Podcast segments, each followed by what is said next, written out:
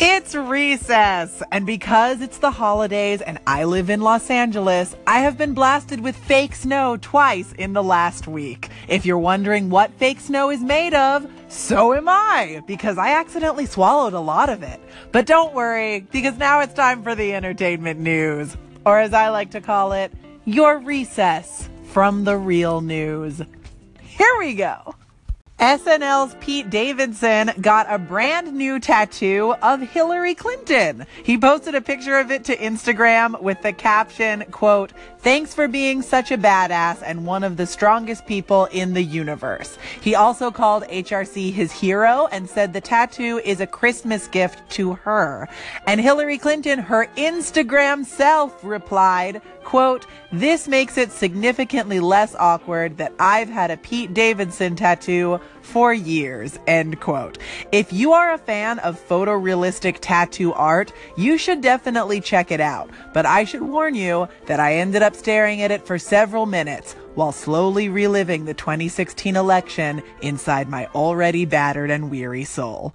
Oscar Isaac might play the role of Gomez Addams in a new animated Addams Family remake, which I refuse to accept because the 1990s Addams Family movies are perfect and cannot be improved upon. We need to focus our collective efforts on things like solving global warming or at least remaking movies that could maybe be better, like Casablanca or Citizen Kane. They're pretty good, but they could be funnier.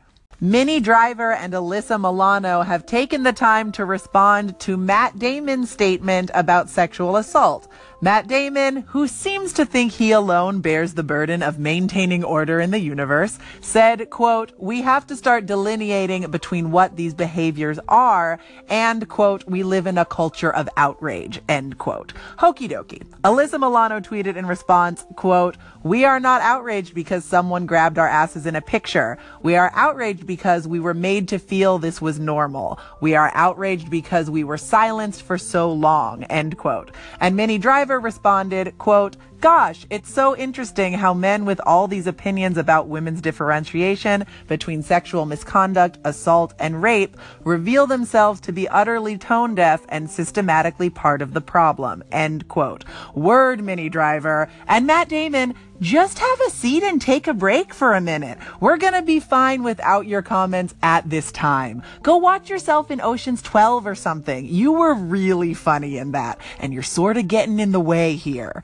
As part of the enormous merger in which Disney acquired 21st Century Fox, Disney is also now the majority share owner of Hulu because basically Disney and Netflix are playing tic tac toe. And Netflix thought it was safe because it got the center square, but now Disney has all the corners and the game is starting to heat up. On a related note, try using tic tac toe in place of your next sports metaphor. It's a great way to make sure you're never taken seriously at the office. In the grand scheme of things, this might not be that big a deal, but Will Smith got Instagram three days ago and he posted a baby picture of himself on there that I promise you is worth the trip. Do not deny yourself this picture of baby Will Smith. You deserve to feel joy whilst you are alive. I hope that this song played on a loop while Pete Davidson got his Hillary Clinton tattoo, because having a hero is a powerful thing, and because getting a tattoo is painful and boring at the same time. Take care, guys. I'm Olivia Harewood, and I will catch you next time. Until then, recess adjourned.